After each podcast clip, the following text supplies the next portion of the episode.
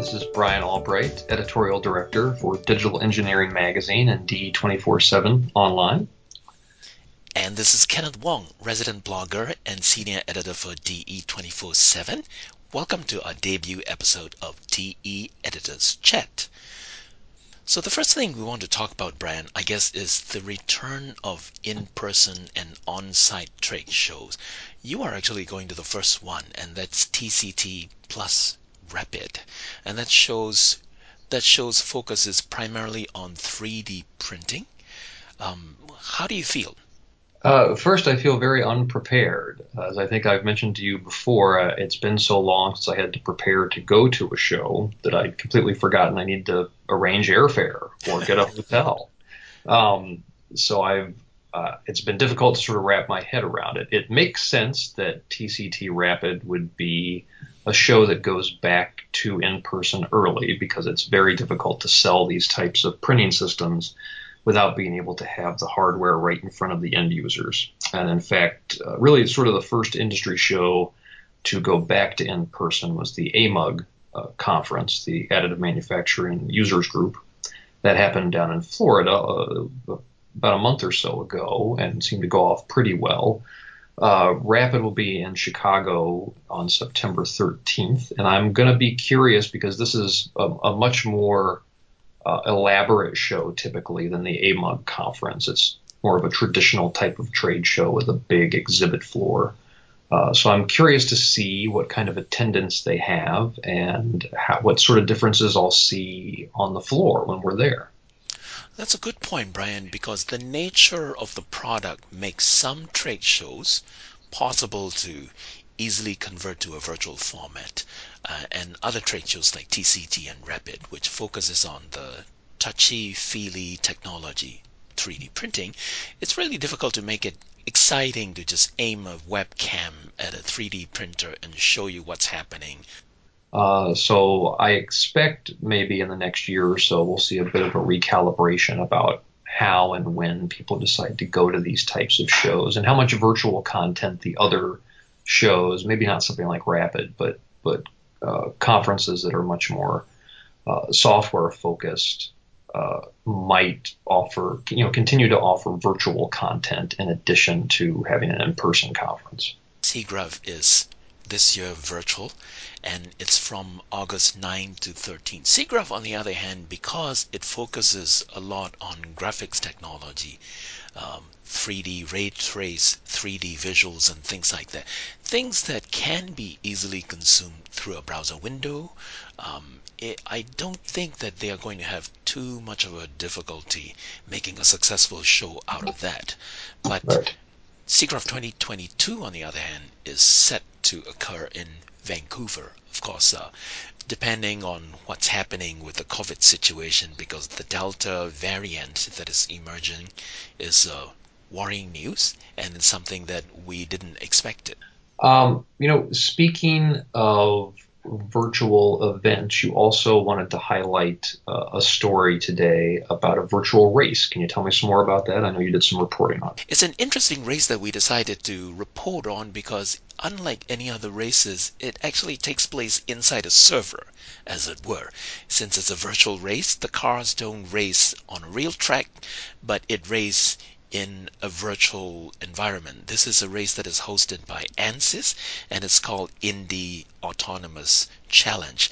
And this is where before the real race, well, the real race is going to take place in Indiana, Indianapolis Motor Speedway track in October of this year. But the virtual race has already happened in June, and the virtual race allows the competing team to sort of test out their self-driving code in that virtual race. Do they have any sort of anticipation of how closely the virtual race might resemble the actual race? No, the race may be virtual, but the award money is real. So we're talking about first prize, 100,000, and second runner up, 50,000, not virtual money, real currency. you know, the interesting thing that the winner revealed to me is that, say, in a real race, you watch your rival rival drivers step into the car and uh, you watch the way they race you you understand the personality. You understand the kind of risk that they like to take um, how they how they treat the corners how they tend to speed up in certain places of the track and things like that. Surprisingly in a virtual race you also learn the personality of the team that program the AI car. So you understand whether somebody plays whether a certain team plays it safe or not, and whether a certain team has programmed their car to be much more aggressive when going after uh, likely crash scenarios or not. So that's an interesting thing for me. I didn't expect that what else did you have for us this week, Kenneth? I was also going to talk to you about a 3D printed bridge. You reported on it, I believe. And it's a 3D printed bridge that was opened recently in um, Amsterdam. Have you ever been to Amsterdam, Brian? I have not been to Amsterdam. I think I've been there once, but unfortunately, when I was there, the bridge, uh, this 3D printed bridge, uh, wasn't available for me to check out yet, but apparently it recently launched and it involves the MX 3D, uh, MX 3D printing firm that um, they specializes in printing large objects. So we're talking about architectural objects, bridges, of course, in this hmm. case. Um, we have also reported on MX 3D printing robotic arms. What does this suggest to you, Brian, about the the direction 3D printing is going with this project? Well, I I think we're seeing definitely in other uh, countries and with other companies that sort of specialize in this large format printing that we're going to see, uh, you know, bigger and literally bigger and bigger applications for 3D printing. You know, we're seeing 3D printed homes. Um, I think the idea of 3D printed infrastructure is certainly interesting, uh, especially in the backdrop of the infrastructure spending discussions we're having here in the U.S. and the fact that uh, those projects here often take a very long time and are much more expensive than they typically are in other parts of the world. Uh, if you look at city infrastructure in the U.S., for example, the costs are really staggering, and the length of time it takes to complete projects is equally staggering. So, if there's a way to take some of this, uh, some of these projects, and deploy additive to them, I think there's potentially some cost and time savings. And it's an interesting direction for the, the technology to go. I mean, here at DE, we typically focus on a lot of the uh, you know, part and component and prototype type, you know, production using 3D printing in automotive or in uh, consumer goods. Um, but this sort of architectural or, infrastructure printing, I think, has even greater you know potential in a lot of ways, provided you know provided it can meet the safety requirements needed. The interesting aspect of this project, of course, is the use of Autodesk generative design software. Um, it tends to show that in the case of 3D printing um, projects, generative design works quite well, doesn't it? Because in this case, generative design allows them to create the very um, membrane-like bridge barriers and structures based on the load-bearing scenarios of the bridge. It seems to me like in many cases 3D printing projects needs generative design for a really good aesthetically uh, pleasing and uh, structurally sound design.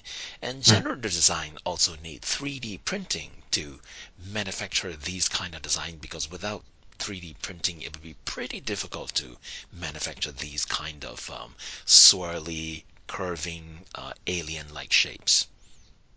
That's true, and, and now that you mention it, because we, we've done some coverage recently of how generative design can be used for other types of production technologies, not just 3D printing. It can be applied, uh, given the right parameters, to machining, injection molding, other types of production processes. I'm wondering if there could be other potential uses for generative design in that sort of, you know, the architecture and construction space that we don't see it normally. Most of the applications we've seen generative targeted at have been, uh, you know, more functional products rather than structures. But I'm curious as to, you know, in terms of the software vendors, how much attention they've given to that for construction. Let's also talk about some of the important mergers and acquisition news that is happening recently, and one of them has to do with HP and Teradici, and I think you are working on it. What can you tell us about that? Well, yeah, it's been a very busy year in terms of mergers and acquisitions, uh, all, pretty much all across all the markets that we cover. This one caught my eye because as a lot of companies are contemplating a return to offices uh, and also different models of working hybrid in person or remote working. Uh, Teradici was one of those vendors that emerged as being uh, quite important in that space because they have a technology that enables users to access, uh, you know, HPC and server resources remotely. They're, they've been traditionally a big partner with Dell and some other OEMs in the workstation space. And they have really helped a lot of companies shift into this remote work model that has been difficult in many cases for a lot of engineering use cases because of the type of compute resources they need access to, because of the size of the files they're working with, because of security concerns and IP concerns. Uh, so Teradici, you know, emerged as a big player there, and I've most closely associated them with Dell, frankly, uh, just because a, a, lot of the work they've done uh, with that particular OEM. So HP acquiring them just really underlines how important that remote work piece is going to be moving forward, especially for the hardware vendors here. And it and it sort of leaves me wondering what kind of relationship they're going to have with non-HP workstation vendors. The HP has sort of reassured the market that they'll continue to have those other OEM relationships, but I, am curious how long that could, you know, that could last given the competitive nature of that particular market. According to HP's press office, so they will retain the Teradici brand. So I think they recognize Teradici has established itself in our space, and it certainly has ongoing relationship with BOXX and Dell, other OEM vendors. So it would be it would be beneficial to everybody to have this brand stay around and the relationship with other vendors uh, um, go well. Let's talk about some other things. Um, this is Olympic season. You know, one of my favorite destinations is Japan. Unfortunately, I cannot go there, but there are athletes who are going there, and you have a story that you're working on that concerns the Olympics, I believe. Yes, uh, we're going to be providing some additional coverage of how engineering has been used in the Tokyo Olympics. Um, have you been watching the Olympics, Kenneth? I have watched some of them because I watched some Japanese TV for my Japanese language practice. So I've seen some of the races. It's really funny to watch races with empty stadiums without audience. It has been interesting. We were well, we watched quite a bit. We were watching again last night. I'm based in Cleveland, and a, a Cleveland area athlete, Katie, I believe it's pronounced Nageotte, uh, won gold in women's pole vault yesterday, or I guess maybe the day before, given the time change. Um, so we've been paying close attention, and I, I've been more and more curious, especially watching something like pole vault, where as I'm watching it, I'm wondering, is there some physics simulation that will explain to me how any of this is humanly possible because I don't understand how you can take a full grown adult human and move them that far in the air on this very wobbly metal pole. Uh, so I've been thinking a lot about it, and I, I just wanted to sort of close on this piece that I found. Uh, it's on the week, but it's based on reporting from the South China Morning Post and some some other sources in China that the China Aerospace and Technology Corporation actually helped the Chinese swim team prepare for the Olympics. And they did so using some technology that the government has used to develop ballistic missiles, of all things. Uh, they've been creating uh, simulations, and part of that was built on actually having the swimmers sit in a wind tunnel and simulate swimming against the wind. And then they used the data from those test to calculate drag and help them train better so that they could perform better in an actual Olympic pool. Hmm. Uh, that's fascinating because uh, we have previously covered the relationship between simulation technology and um, athletic events before. Uh, I remember that we widely covered, for example, the use of ANSYS simulation software in um, bicycle races, cycling races, because aerodynamics aerodynamics is very important. Frankly, before I started um, I started working at DE, I didn't I didn't see the relationship between simulation software and athletic events, sporting events. And it's fascinating to, to look at this because last summer we did a whole issue on sports engineering. Uh, and there's all sorts of ways that these types of technologies affect performance. You know, creating running shoes that have a, what appear to be pretty significant effect on uh, running performance. And I guess it sort of it sort of moves you into this ethical question of you know how much are we in balancing a race using certain types of technology? If we're designing better shoes, uh, you know, how much of this is the runner, how much of it is the shoe, or the, whatever piece of equipment they may be using, you know, like, like a javelin or a, the pole for the pole vault. Or uh, I was also reading uh, that the just design of the Olympic swimming pool has been altered over the years to help improve the speeds of the swimmers. So they, for instance, if you took the gold medal a gold medal swimmer from this year's Olympics and put them in a different type of pool, you might get different times from them, uh, just because of the way the the structure is designed.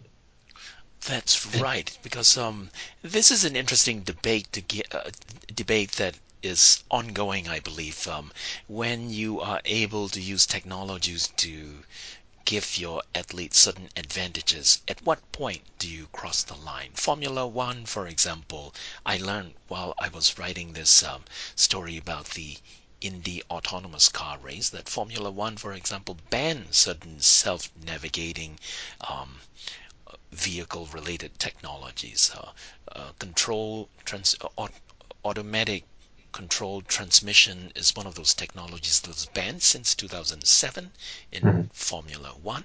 And their argument, the organizers' argument, is precisely what you pointed out that um, they want to see the skill of the driver, not necessarily the technologies competing. On the other hand, of course, the race like the Indy autonomous race is specifically designed to highlight the technology and what you can do with the technology. Um, it's an ongoing debate, and I don't think there's an easy way to settle it. Probably not, but I'm going to be continuing as we as we wrap up the Olympics this week, watching for areas where I think maybe uh, simulation may have played a role in producing some of the really phenomenal results we're seeing out of the athletes. That is all for this debut episode of DE Editors Chat. Thank you very much for joining me, Brian. I really enjoyed our chat, and I hope we can continue producing this series. All right. Thank you, Kenneth. Me too.